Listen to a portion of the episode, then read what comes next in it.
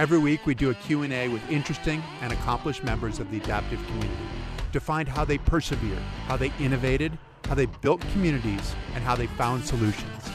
Welcome to the Name Tags Chat Podcast. All right, welcome to the Name Tags Chat Podcast, where we celebrate stories of resilience. Our motto is it's not what happens to you, it's what you do with what happens to you. We are joined today by Dana Lawson, who is a survivor of trauma, cancer, amputation, and domestic abuse. And you know what, Dana, it's interesting. I will I will formally welcome you, but I want to say that one of the things in our name tags program, our educational program, we have something called the four S's of resilience. And they're the questions that we can ask ourselves when things get difficult. It's about self, situation, support, and strategy. And so, the, you know, self, am I a victim or am I a survivor? Uh, situation, is it overwhelming or a challenge? Am I alone or part of a team? And do I have one strategy or many? And in looking over all of your stuff, I think we're going to hit on all four of the four S's of resilience. So, Dana, thank you very much for joining us. Welcome to the Name Tags Chat podcast. Thanks so much for having me, Chris. It's such an honor to be here and just really excited to uh, talk a little bit more about um, all kinds of really neat things with you today. Well, neat things coming up. You have so so you're you're an amputee who gets around on crutches because as a result of the cancer, it, a prosthetic is not comfortable. You said sitting is not comfortable. So you're going to do a marathon on June 6th. Is this news to you that I'm telling you? You're giving me that look like, am I really? Who told you that I was doing a marathon? That's how I feel every time I hear it being said out loud. I'm like, oh my gosh, someone else knows about it now. I'm really going to have to do this thing. well, you know what? It's kind of funny because my my idea with goals is that you set a big goal and then you say it out loud because then you're held to you're held by everybody else, right? I mean, they, they're going to say, yeah, Dana, you said you were going to do that. How did that marathon work out? Are you ready? Are you going? But so you're doing it on crutches. You're doing it on forearm crutches that actually have a shock absorber on the crutches. So it makes it a little bit more comfortable. It sounds like there was a little bit of a challenge in learning how to use the, the, the crutches. But why did you decide that you wanted to do a marathon? And what's the marathon that you're going to do?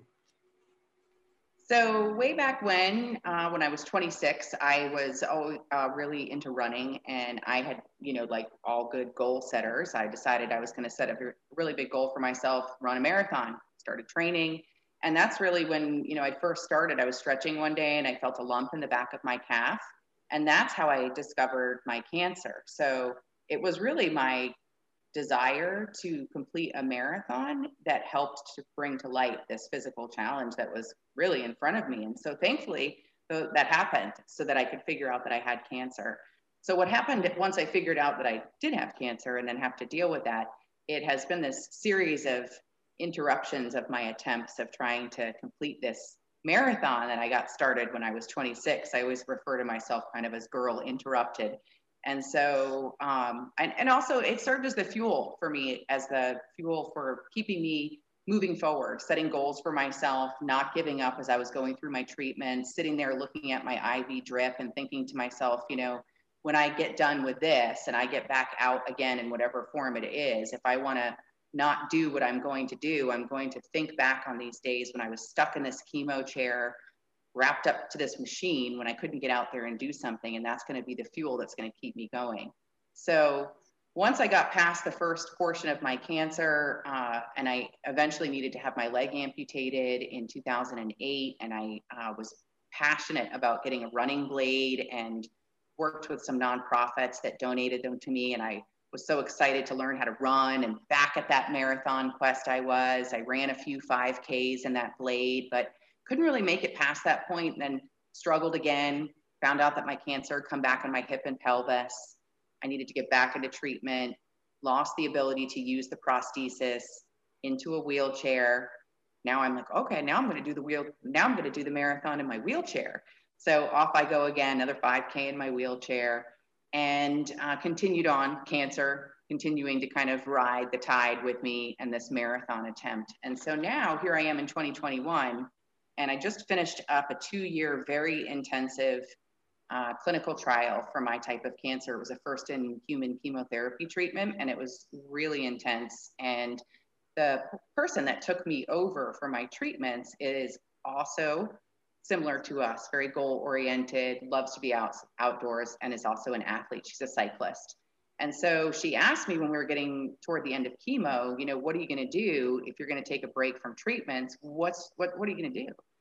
I mean, I can't imagine all this free time you're going to have now. And so I had said to her, you know, that I've always had this thing, and here we are just sort of making light of conversation in the car as we transit back and forth. And lo and behold, I planted the seed when I said to her, you know, I've always wanted to do a marathon.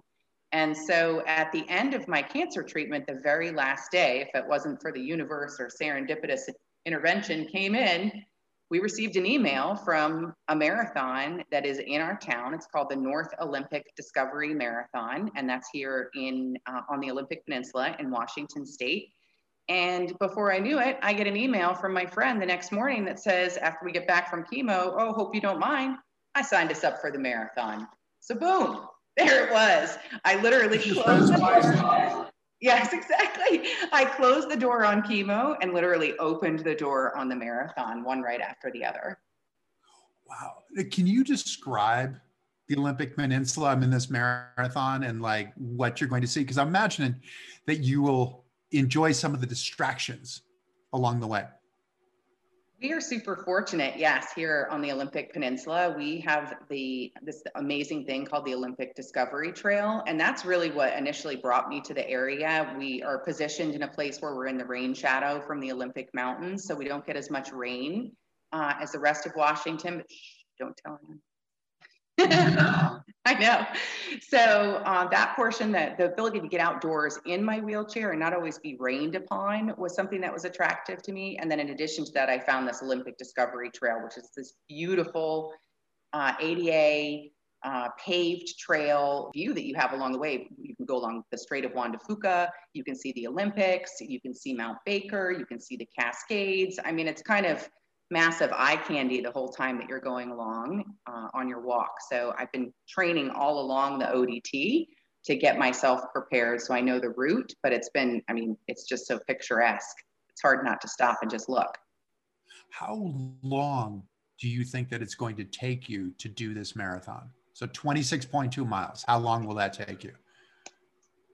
So targeting right now where I'm at, I mean, I don't know because I've never ever attempted anything like this before. The furthest I've ever been is on my um, is in my.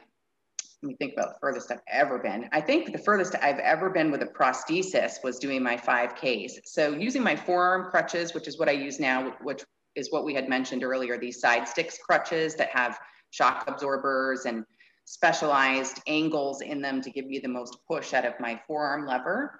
Uh, the furthest that I've ever been on those so far is just a little over 12 miles. So this coming up weekend, I'm gonna, my training goal is to hit the half marathon mark. So we're just seven weeks away from the marathon now. And so I'm working on trying to get my pace built up. So I can only guess about what I'm gonna be hopeful to achieve. So I'm hoping to be able to keep myself at a pace of somewhere around an 18 to a 20 minute mile which will permit me to finish somewhere between 10 and 12 hours of total race time. And of course, I'll stop along the way. Girl's got to eat every now and again. When the girl uses her hands to walk, she's going to actually have to stop and eat. So I'm not like too passionate about the whole like PR thing and getting it done as quickly as I can. I'll just be so, so grateful if I'm even able to accomplish the thing altogether. But 10 to 12 hours is what I'm hoping for. Wow. I think that I'm trying to remember there was a story of like Frank Shorter who had won won a marathon and one of the people who had who had been way at the back of the pack and said, wow, like you ran, you ran that fast. You ran like 210, 215, whatever it was. That's amazing. And he said, well, how long, how long did it take you? And guys, you know, six hours or something. He said, well, I could never do that. you know i can never run that long. That's a so so there are two two different parts of it right? The people who go really fast and the people who are able to continue when others really just can't keep going. How do you keep doing that? You said that that those days in chemo that you thought that that's your fuel. But you're doing this for for other reasons though too right? I mean are you thinking about about those other reasons as you're going along Definitely. I'm, I think one of the things that really resonates with me, some of the things that you and I have spoken about before, which is when you put a cause out in front of yourself, and that's really the purpose behind the goal that you have set for yourself. That for me is what I've been doing for myself for the physical goals that I've set. So uh, last fall, I set a, a, really lofty goal for myself to uh, climb mountain wise over 5K not all at once, but over a cumulative two month time frame, which translates into over 16,000 feet. And that was for a fundraiser for my cancer foundation, the Desmoid Tumor Research Foundation. And when I was doing that, I mean, that was insane. Some days I was doing like 4,000 feet in elevation change, you know, on my crutches with one leg. And so I was thinking about certain patients that I knew of that were going through really big struggles themselves and literally honoring them, saying their names out loud when I was really struggling and saying, like, when I'm ready to give up, and I'm like saying, you know, for this person's name, this is for you. I'm not going to give up because I know you can't do this and I am here and I can and I will for us.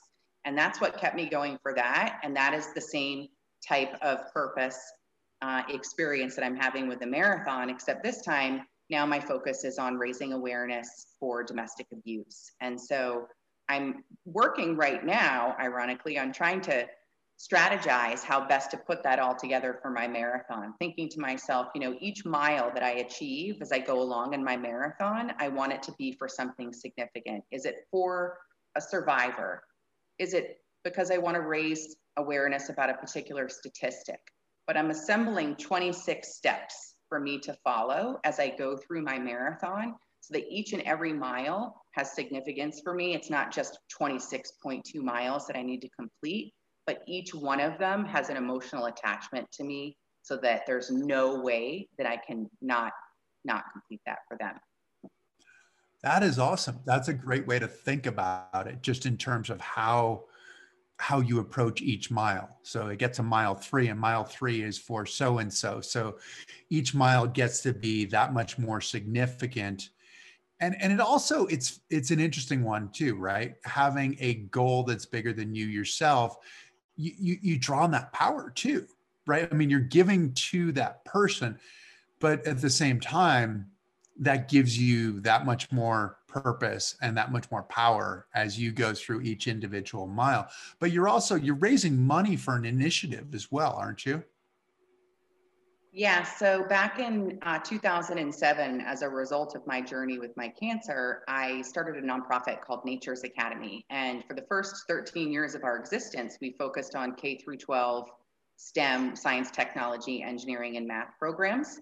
And i spent a ton of time outdoors learned outdoors. I was able to study abroad in Australia and went over to the Galapagos for marine biology stuff. So I've always been hooked on connecting the outdoors with learning. And so for me, with Nature's Academy, my whole purpose behind that was that I really wanted to establish a program. We were on the west coast of Florida where we could create an education program for underserved kids that weren't able to get outdoors as frequently and give them an opportunity to learn in a different setting. Then along came COVID, no more field trips with kids, you know, kind of hit a pause button on that along with the rest of the globe for about a year plus now. And so during that time frame, personally, things have changed for me. I no longer live in Florida. I've been running Nature's Academy back in Florida out here from Washington State. I live out here now uh, for my cancer treatments. This is where my team is and where my hospital is. So during the whole COVID timeframe and the phase out of our Florida programs, personally myself, I also went through a divorce, which was the result of a domestic abuse incident and a long ongoing situation that I had endured and finally escaped from. So this perfect kind of kismet of things came together for me during COVID of where it was time for us to reshape Nature's Academy, think about what we were going to do post COVID. And then my own personal experiences really commanded a new approach for myself. Just teaching, just teaching STEM education to kids was not, you know, I'd enjoyed that for the first 20 years, but I'm, I was ready to really take it to the next level for myself. And so I decided to launch a new education program called Unbounded Horizons, and we're launching that here on the Olympic Peninsula. And that program is specific to survivors of domestic abuse. And we are using the outdoors, just like we've always done at Nature's Academy, as our educational platform. And this program that we're doing with Unbounded Horizons, as opposed to it being focused on students, this is for adult female survivors to start off with. And our real intention is to uh, assist our participants to walk away with the notion that they can heal from trauma. We'll focus on personal development, we're going to focus on nature connection activities. We're going to focus on some financial education and some stability uh, because these are all components of uh, that survivors of domestic abuse are in great need of. So we're really hopeful by rolling out this program Unbounded Horizons. We're able to connect these survivors with nature and give them some uh, real, um, sort of a real pathway to recovery for them. Well, I mean, yeah, the support, the uh, to, to, to be able to recover, right? I mean, you're talking about one with Nature's Academy, where it was so important to have the experiential learning and to couple that with with STEM to make it really impactful for the students, right? Because I mean, in education, and certainly students who who might not get the opportunity to see those things firsthand, to see, to touch, to to, to smell whatever it is, it, it sticks with you that much more. But then now looking at the at the domestic abuse, you're talking about the financial part, but it also, I mean, it seems to me like the like the situation is is the kind of situation that you think, how can I possibly get out of this situation? It's you're you're you're locked in that cycle of of depression and optimism and and and you can't seem to to get out of it. So breaking that what's what's important about what you're doing with unbounded horizons about the about the support that you're giving to people? Because you're talking about the the financial support which is it makes it much easier to to move out of a situation. But but how what does what does the person need to be able to break that cycle so let me bring it back first and let's just talk a little bit about what really defines domestic abuse. I think that mm-hmm. there's a big misnomer that occurs. We always refer to domestic violence as domestic violence, but it really should be termed domestic abuse because there's four different types of domestic abuse. There is verbal, there's emotional, there is psychological, there's financial. I'm going to list five because you can, there's really, you know, there's emotional and verbal can kind of come be tied in together, but sometimes I feel like they're worthy of saying. So emotional, verbal, there's financial, there is the psychological, and then of course there's the physical piece. And the physical piece is usually the last one to arrive to the party. The first three are kind of getting you groomed and ready for that last one that's going to come along. And it's quite textbook the way that it occurs over and over again. So when you survive being in a domestic abuse situation, when you are finally able to escape that, and notice that I use the terminology escape, I don't say that a survivor is able to leave because that would be saying that somebody who is in a prison can just open up the door and walk out freely. And that is exactly the case for survivors of domestic abuse. We don't have the option to just walk out the door. In order to escape, there needs to be a well assembled plan and when you do leave your abuser, if you are able to get away, the first two weeks during that time frame is the most volatile and the highest probability of murder. Now, three women are murdered in the United States every single day as a result of intimate, intimate partner violence. So the risk is very real and it's very prevalent. So once you're able to escape that situation, beyond just the physical scars that you may be left with, the emotional and psychological scars of what's happened to you as a result of where you've been in sort of this prisoner of war situation where psychologically your entire mindset has been completely brainwashed and flipped over. So things like gaslighting happens to you. And if you're not familiar with gaslighting, that's where the verbal and the emotional abuse comes in, where you're constantly question your uh, partner is constantly or your child and domestic abuse does not have to happen between partners. It can happen between parents and children. It can happen between siblings. So uh, it definitely does not need to be just between partners. But in my setting it was a partner so that's how i have the tendency to refer to it. So uh, when you're being gaslit if you will they're constantly putting you down, questioning your own reality, and making you eventually begin to even question your own self confidence to where you begin to think, gosh, like, am I even really thinking this properly anymore? And so there's that portion of it where your whole concept of reality gets flipped upside down. And then there's also this thing called trauma bonding, which is kind of, if you've ever heard of like Stockholm syndrome, it's, kind of like where you think of when you think of uh, very well publicized kidnapping cases have happened and you hear that the kidnappers take their uh, the kids with them into public and everyone said well, why didn't the kid just run away? You know i don't understand. When they were at the store they should have just screamed out. It's because of trauma bonding and this psychological bond that happens with your abuser where they become both your safety and your storm all in one. And through isolation they become really the only ones that you trust and the only ones that you seek any help from. So, to begin to kind of unwind all of this brainwashing and things that have happened, that's really the next step of once you're finally escaped, now you're safe, let's say you're you're sheltered, you're you're on your way, you're out of your abusive relationship and now you're in a place that's kind of akin to where I am. I'm I'm mm-hmm. about 16 months out myself. Now you're ready to really embark upon a healing journey and this is now time for you to really begin to understand what's happened to you, understand the terms that I just referred to you, um, you know, just really dig in to understand the psychological warfare that you have completely survived. There's that portion of it. There's also like all good trauma survivors, you know, veterans. I would say every individual that has just come through the pandemic, you know, all of us we there is a certain kind of an undercurrent of anxiety that lives there that we refer to as being triggered very easily where it doesn't take much for us to all of a sudden just that sense of panic starts going the heart rate starts going the sweaty palms happen and all of a sudden you're responding to a situation that doesn't even really merit it properly. And so that's another technique that we'll be working on besides the education piece the domestic abuse education is the personal development and nature connection activities where we're going to be helping our survivors to learn breathing techniques and just being in nature quietly and connected to nature, like meaning no phone, no book, just you and the trees and the birds and the sky and the mountains, ocean, wherever it happens to be that you go. There are, I think, over 300 studies that have already been published that show very clearly what happens to your stress hormones, like cortisol is reduced in your saliva after just 20 minutes of being outside in nature, just sitting there.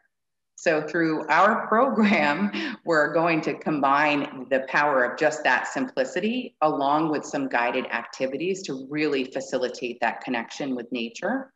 And then the last piece, what you were referring to is the financial education piece.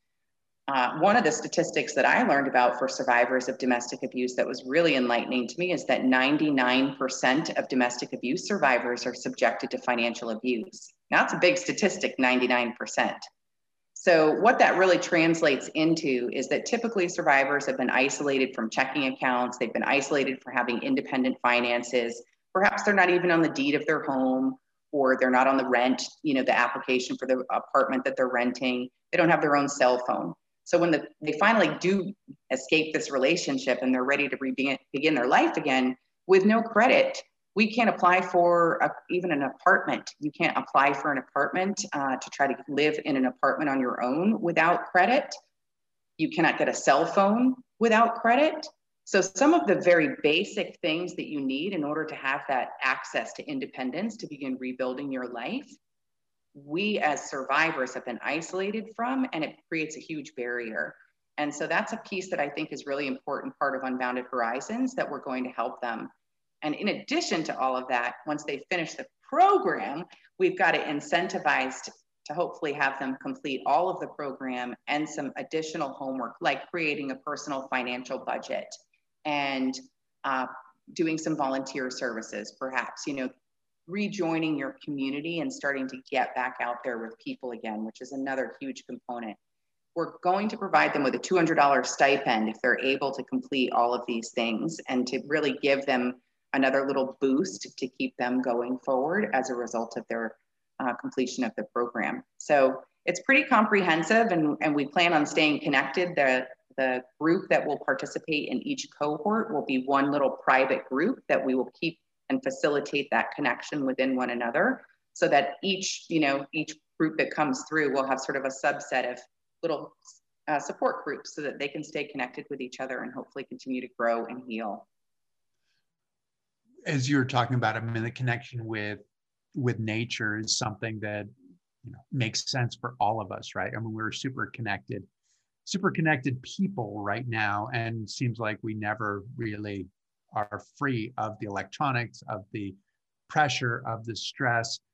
And, and it's amazing in some ways that you have to go through a, as much trauma as you have to go through in order to treat yourself well, because that's that's what I'm taking from what you're talking about is like teaching people to treat themselves well, but also free them from the financial captivity. On the idea of trauma, how much of your experience from going through cancer do you take to the domestic abuse situation? How much of that learning, how much did it inform it? Personally, I don't think I could have survived what I went through in my domestic abuse situation had I not already been surviving cancer and survived my amputation, quite honestly. I it was a really it was a very miserable existence and I I you know was doing my best to put on a brave face for the outside world, you know, and say that, you know, kept saying to myself, you know, it's going to get better one day. And I kept saying that to myself. But the the long resilient lifestyle that I have developed as a result of having cancer since 26 years old. I mean, in just a couple years, I'm going to cross over this golden birthday of 53. Not golden because I want to turn 53. I'll be grateful because every day is a gift. But 53 is the year where I will then have had cancer longer than I will have not had cancer. So I will have crossed the bridge over to subsisting longer with cancer than without it. So that, when you really think about it, is and still have it. It's not as if I've been cured from it or, you know, I've been kind of taking a hiatus from treatments during these time. It's been an ongoing slog now for me for 22 years with cancer. What does that teach you when it's an ongoing slog for 22 years? Because that's that seems incomprehensible to me.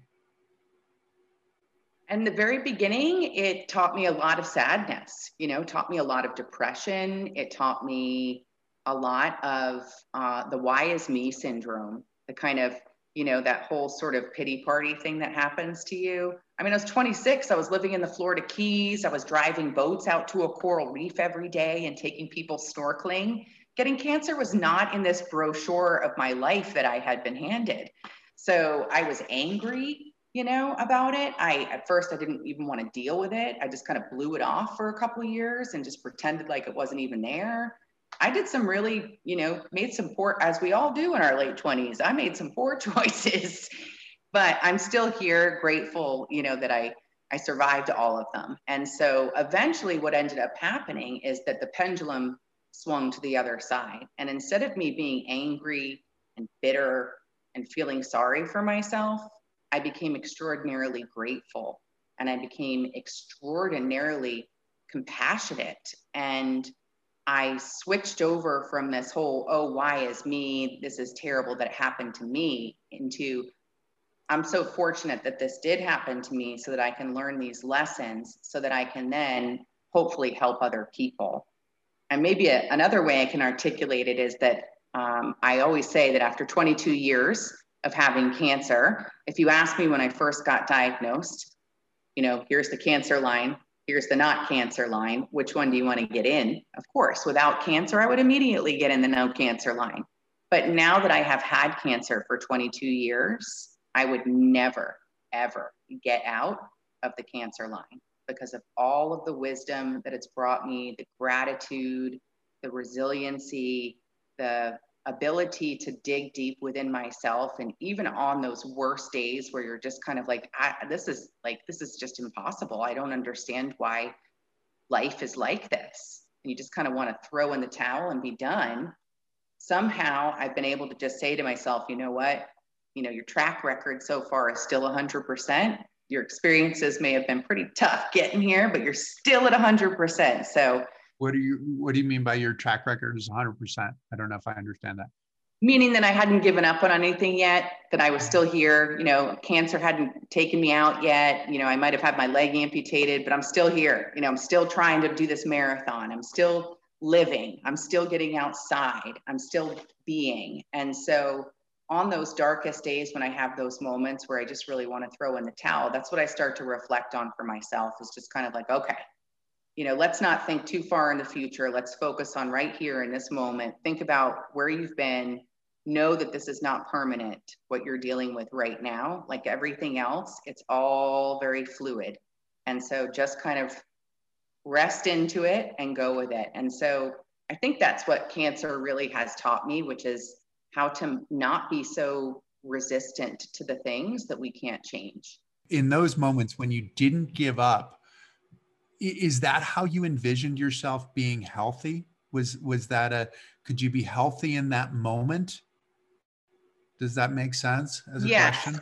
Yes and i really did you know i didn't i never I, I think that's a you know really a great way for all people to look at themselves is to not in that moment you know i could look at myself as a sick cancer patient you know who was weak and who needed all these machines to stay alive and what really, you know, when I really looked at myself in not who I was on the outside, but who I am on the inside, I was still that whole resilient person, you know, that was just this bright. I've always been this bright light. I've been so happy and joyful my whole life. And this joyful person on the inside has never been diminished, regardless of all of these different situations that I've been through. So I did have a, a sort of inner reflection within myself of what I felt like I still looked like. And that's who I envisioned who I was, which was healthy, but dealing with a chronic illness that I recognize. Um, and one of the strange things that we say that we do, which sounds kind of weird, but I used to say, you know, I, I'm fighting against cancer. I hate cancer, or you've seen the bumper stickers, you know, like F cancer. And I've I've never honestly taken that approach. Uh, I can't say never say never. My mom died from pancreatic cancer and it was kind of miserable. So I may have felt that way during that time frame. But for my own journey, um, I don't, I decided I just didn't want to wage war on something in my body against myself. And I didn't like the whole antagonist setup of saying, oh, I'm waging this war against something, because what if you don't win? You know, what's the ultimate failure there? What does that mean? If you don't get rid of it all and you still have it, does that mean that you failed and that you can't keep living your life? So I decided to recouch or to kind of turn that whole phrase on its head and say, you know what? I love cancer. I love my tumor. I mean, I know it sounds crazy, but those are my cells, right? Like they may not be behaving the way that anatomically they, they should be. Maybe they're being bad cells, but they're still my cells. And I don't want to hate any part of myself. And so I decided instead of sending hate, fight, negativity, I want to get rid of you. I'm going to cut you off. I mean, the poor thing, I cut it off and sent it off already. So now the stuff that's left in me, I've decided I'm, you know, I'm just going to really hold space for it, if you will, not in the sense of like, hey, keep growing, but hold space for it in the sense of making a partnership with my cancer and saying, hey, you know, if we can both ride this out together, then we're both going to have a pretty good time. And as long as you don't get too crazy, I won't get too crazy. We can have this partnership and I will, you know, maintain the bod. If you can maintain yourself over here and we can keep it even Steven and I'll take you on all kinds of adventures. So coexist. Okay. that's been my kind of my uh, 22 year evolution of my life with cancer. How was it? Was it more difficult in the domestic abuse situation to be able to look at yourself as healthy and happy than the cancer? And how how was that dynamic different? So I think that you could refer to as an abuser as another type of cancer for sure. It's insidious in nature in that sense. And uh, that was one that I struggled with mightily. I did not see myself because, for, fortunately, with just a tumor, my tumor doesn't get a chance to gaslight me and trauma bond me and do all these other, it's just a little quiet thing down there. So my abuser unfortunately though had had a voice and he you know he was a human so he could do activities. And so the level of the uh, control the threat the fear the disassociation from myself was really escalated when i was in that particular setting. So i really lost um, lost touch with myself for a while and i don't think that you know i'm not of the school of thought that you you give yourself cancer or if you don't think positively, you're bound to have a chronic illness. But I do believe in, in positive thinking and I do believe in having endorphins and happy happiness will help to create the right hormones for you and reduce the wrong hormones so that physiologically your body can work properly. And when I was in that setting, I was definitely not in a very healthy endorphin setting for myself. It was a very negative one. And so it was really, you know, for me, it was really, really a very toxic situation and one that I did not deal with as well as I did with my cancer. But the recovery has to be kind of similar in some ways, right? How because because essentially you have to rebuild yourself and and you have to be healthy kind of from the inside out in order in order to be successful and viable as a person how do you how do you do that process? And how do you in some ways as bizarre as it sounds how do you forgive yourself for the situation to then be to then allow yourself to grow healthy? These are some good questions today chris. Um, all right. So yeah, that, you know, I think very first and foremost, the very the big thing for me was nature. What ended up happening for me as I was coming out of my abusive relationship was I got out of my wheelchair because of my cancer treatments. I had been in my wheelchair full time for a while, uh, and I did not have any access um, to real mobility devices besides this wheelchair. I discovered those forearm crutches, which then gave me the ability to literally go out into the woods on my own and start to do, you know, some real empowerment things where, you know, just to get over a root ball or to get over a, um, you know, a couple of rocks was a major, you know, challenge for me. And to be able to do that, that sense of empowerment that I got from just these very small physical challenges began to translate into that building of the bridge and reconnecting me back with that person that we were talking about, that joyful, self confident, self assured cancer survivor that knew how to do this. And so, little by little, by getting out there, getting up on my SideStix, walking around, being able to move, uh, empowering myself through these physical challenges, that's what really set the stage for me.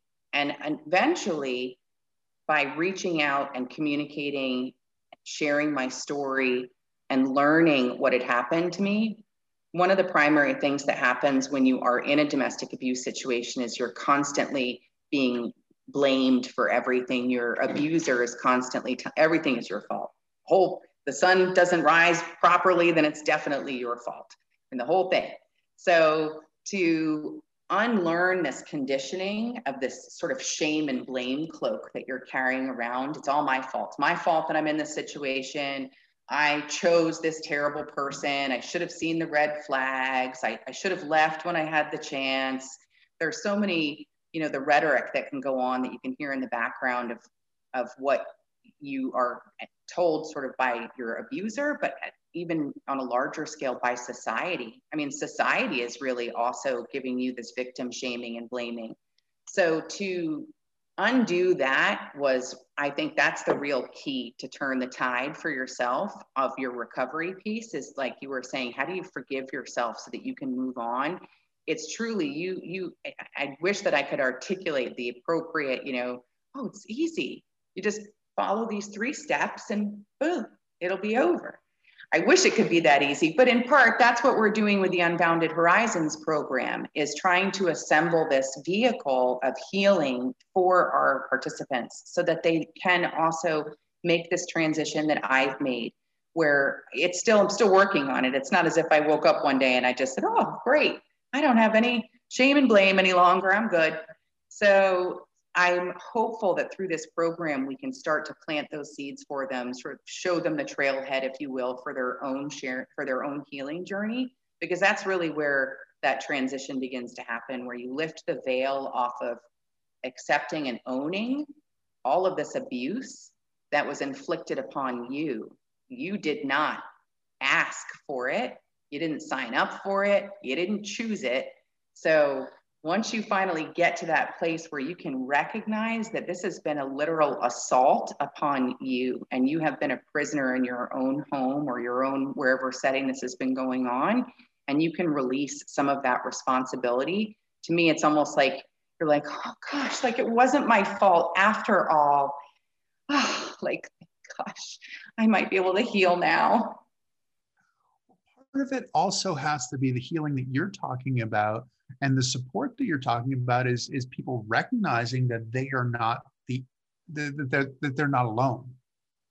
Because you probably do feel completely alone in your situation which is probably the strategy whether explicitly stated or not is to keep you as isolated as possible because then then then you're a prisoner and then you don't have you don't have any recourse to, to have people say, wow, you know, that's absolutely crazy. You, you can't do that. But I loved your, your message about the little, the little obstacles that you encountered in your hikes and how much that can mean to you. Because in some ways it's easy to dismiss those. Like, okay, yeah, so you walked over, you know, you got over a route, like that's great, you know, but it's like, but it's it really is kind of a big deal when you have to figure out a strategy to conquer this? And how how does the building part of it because it really is a building part isn't it? The building part of like taking that little that minor victory. Today's victory and going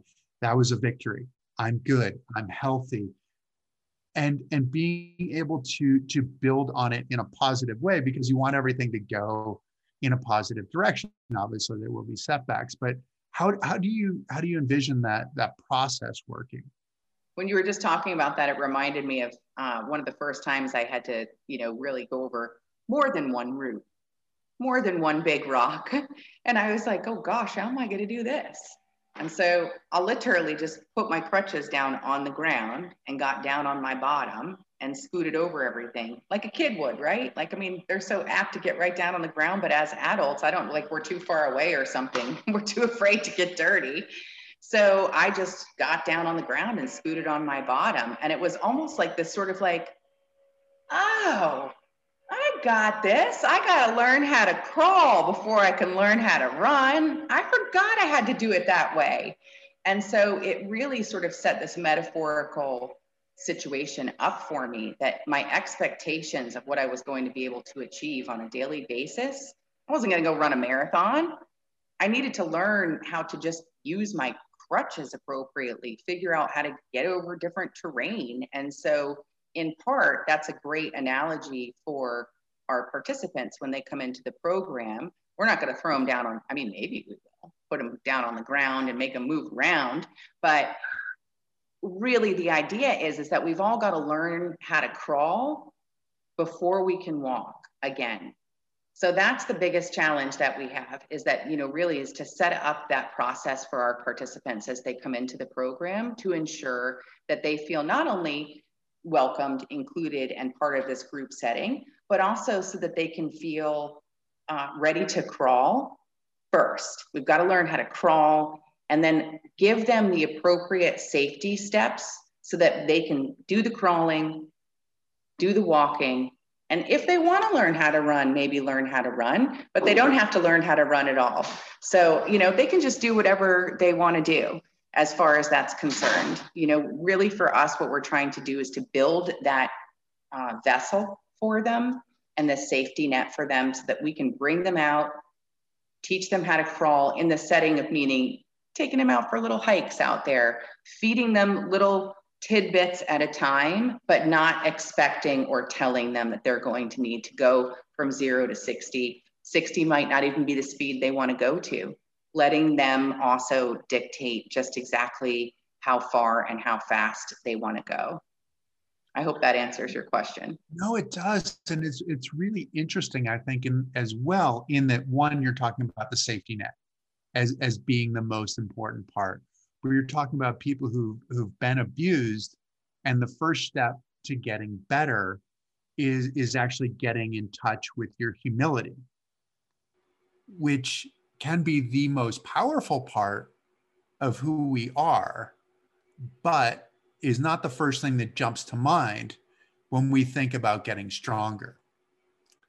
And so so it's interesting in in the sense of the of the support and how do you how do you how do you kind of nurture people along that way? Because i get because i would imagine one of the issues with support is that it's hard to trust anyone. Mm-hmm. funny you mention that. So been doing some intensive work with my team for unbounded horizons for the past couple of days really kind of pulling together our curriculum and our approach and um, the topic of conversation of late has been relational trust and about not only relational trust amongst the people who are working together, but also amongst this entire group of people that we're going to be working with. And that relational trust really needs to be established before we embark upon any crawling activities. There's no crawling before there's trusting. Because in case somebody can't crawl, or in case somebody needs some help crawling, they're going to need to trust us enough to let us help them or trust us enough to be vulnerable enough to let up to ask us to help them.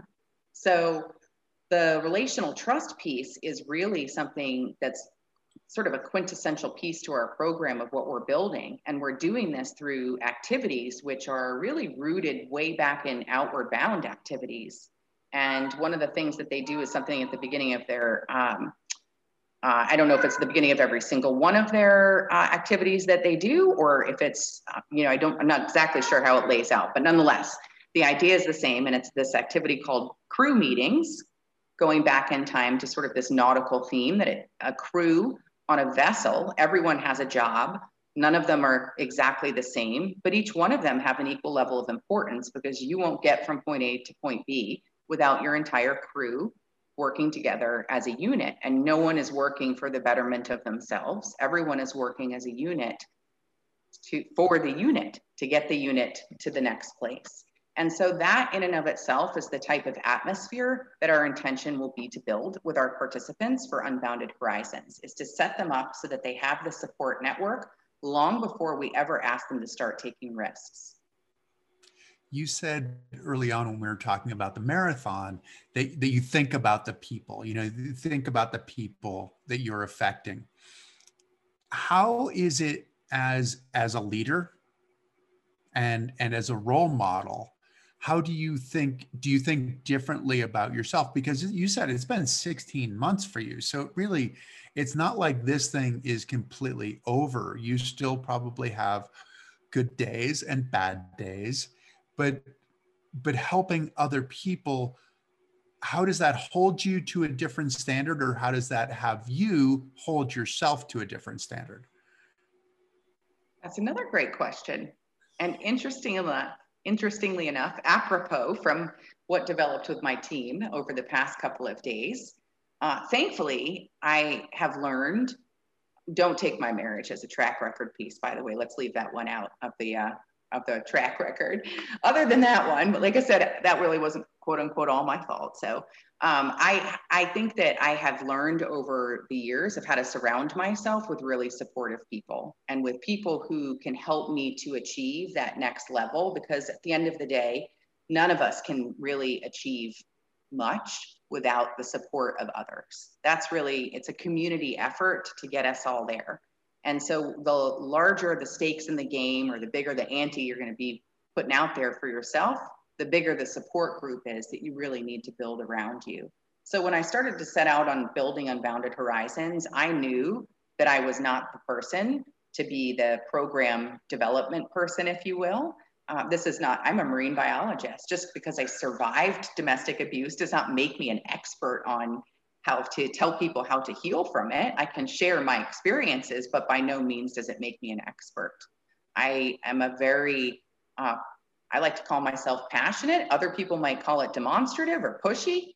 So I don't necessarily have the appropriate um, character to set this entire program up. So thankfully, I have a team of people that is assembling things together for with me. And now I say for me because they gave me the boot yesterday. They gave me the official boot, which I am actually really grateful for because I transitioned over from being I'm still the, you know, the inspiration behind the program and I'm orchestrating some stuff in the background, but I am now officially your very first Unbounded Horizons participant.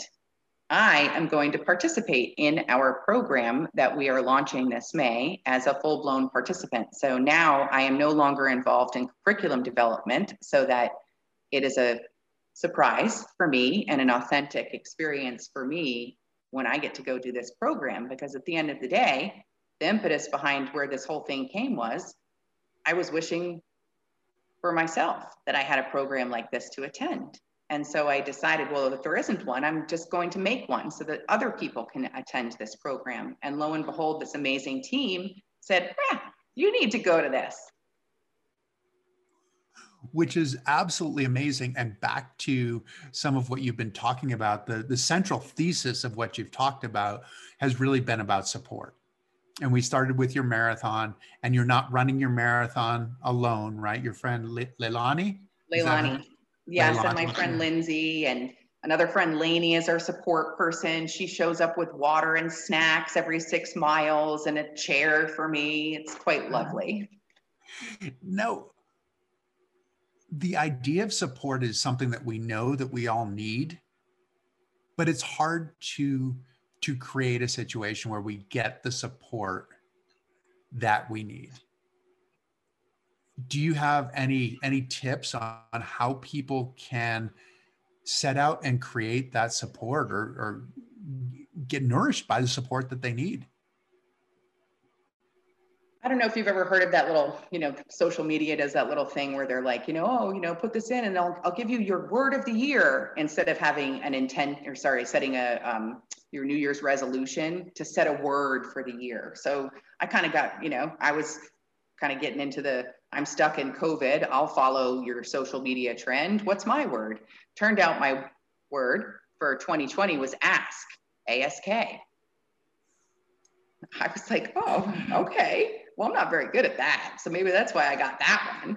And I do also joke around about the fact that, you know, nothing like having your leg amputated and start living in a wheelchair where it does, you have to, your life is slowed down significantly and you do need to really learn how to ask for help. And so, as much as I have not wanted to have to learn this, I did. And so, to tell others some tips that I could give is that I can promise you there is a world of help out there. They want to give it to us. We literally just need to ask, literally. I promise. And also, you know, that it doesn't, again, like I said, nobody, we weren't born into this world all by ourselves. We didn't get here all by ourselves. This was, you know, there's two people that happened to make us to get us to this point in time. So, you know, we're, we didn't come into this world all alone. And so you're to think in a notion that you'll be able to survive on your own, independent, never needing assistance from anyone else throughout the entire course of your life is again setting yourself up for failure because that's not, I don't know of anyone that's capable of doing that. And I'm hopeful that as we move forward out of this pandemic, people are beginning to see how much we all really need each other. And all of this sort of shift in the timing of what we've done instead of being in a rat race, running off to the job and worrying about all these other things. And we've all been a lot more literally closer to home, spending time with loved ones and really reevaluating what's important to us. I'm hopeful that society is able to make a little bit of a lot of bit of a shift away from it being such the societal norm that it's a sign of weakness to ask for help. It's a sign of weakness to go to counseling. I mean, I think I've mentioned to you already, I think every person in the entire globe needs to go to counseling once a week, regardless of whether they've been through trauma or not. We go to the doctor all the time for physical stuff. Why not the counselor doctor for our head? How can how can you maintain power or strength while asking for help? Because that's the worry, isn't it? I think hopefully if the notion can be that just by asking for help doesn't mean that there's anything less of you. It's actually by asking for help, you're there's more of you. Because with people who are helping you, you can actually be more of yourself now. Because instead of you having to triage out all over the place, trying to do a thousand different things all over the place without ever really knowing on the inside how to focus and stay true to that thing that needs the most of you, which is you on the inside, I feel like if you don't ask for help or if you can't get the help when you need it, it is not like I was saying, it's definitely not a sign of weakness. It's actually a sign of strength. And it, and you do, you know, the first steps of doing it, just like I did when I when I was out there learning how to get over that root or figuring out how to get over that rock the first time at first I was like, oh my gosh, I'm so not going to get down on the ground. That is so embarrassing. like, no. And of course, my friend is immediately filming me, and I'm like, oh, this is like not pretty right now. But we posted it on social media. And what I would have thought society would have kind of chopped at, you know, and just sort of made fun of, you know, look at that one legged person crawling around on the ground with her booty getting all dirty and looking a fool. That's what I thought everyone would think. Oh no, it was like blew up and it was so inspirational and people couldn't believe it. And so in that moment for me, the asking for help and that the preconceived notion that it's a sign of weakness to have to take these baby steps and reach out to others for support really translates into this platform for massive growth and success. And it can also be a gift to to the other people right? This idea of of asking for help can be a way to say hey thank you and and and I, i'm appreciative and and it can really be a gift. How can i know that you're training hard right now training hard for 6 6 right? So june 6th 26.2 miles, which is going to be great. And they're going to be each mile and that point two at the end. Don't forget the point two will be dedicated to the point two will be dedicated to your mom. Is that you've already? Mom. Yep. Yep. When she was dying from her pancreatic cancer, she made me a promise that she would, I would carry her across the finish line. She's actually in a little urn right right back there behind me and i'm going to take that with me. Just for the point two by the way that somebody can hand that to me for the point two. How can people follow you? How can people help support the great work that you're doing? I wanted to say first thank you for also mentioning the reciprocal exchange of um, energy between people in that giving and receiving process. It's definitely an amazing thing so to to find me, my social handle on Instagram, the old Gram and Facebook is at Hoppy Hiker PNW because I live in the Pacific Northwest. So Hoppy H O P P Y because I'm Hoppy Hiker. And then also I have a personal website, which is my name, dana-lawson.com. And that's where I write blogs. You were so kind to be uh, a guest of mine on one of my blogs uh, where I do Fridays with friends. So all kinds of wacky things that I put on my um, different social channels as well, uh, training marathons. And then last but not least, if you want to learn about Unbounded Horizons, that website is its name, Unbounded Horizons with an S dot org, O-R-G, and all kinds of great information. We're taking registrations for participants now. If you feel moved to want to support the program, we've got a donate button on there. Um, I would just encourage everyone to just kind of check it out. get that conversation started about domestic abuse, about trauma, about recovery, about getting out in nature, and how we can be a stronger community together. Awesome. Well, thank you so much for everything you're doing, Dana. Thank you for joining us and train hard. Enjoy the marathon. It'll be spectacular. I mean, it'll be absolutely spectacular and great to be great to be outside and have such a wonderful view. So thank you to you for joining us. It's really been a pleasure. Thanks so much, Chris. I really appreciate it. And if I have to say one major success of our hour together, no cats. I don't know how it happened. No uh-huh. cats. I've not had that success before, but I, but it's great that we've actually had. I think we've actually had a few times where we have had cats. So, so yes, Close. You weren't invaded by the cats. That's good. I'm glad to hear it. But anyway, thank you so much. Really appreciate it. Thank you to all of you for listening. Uh, this will become a podcast later on, and you can find it on YouTube. You can watch it again on YouTube. You can watch it on the One Revolution channel on Facebook. You can also get it wherever you get your, your podcast, whether that's Apple, Spotify, Google. You can do it. And please, if you enjoy it, tell your friends, like us, follow us, and come back next week and we'll have another great guest. So Dana, thank you and keep up the great work.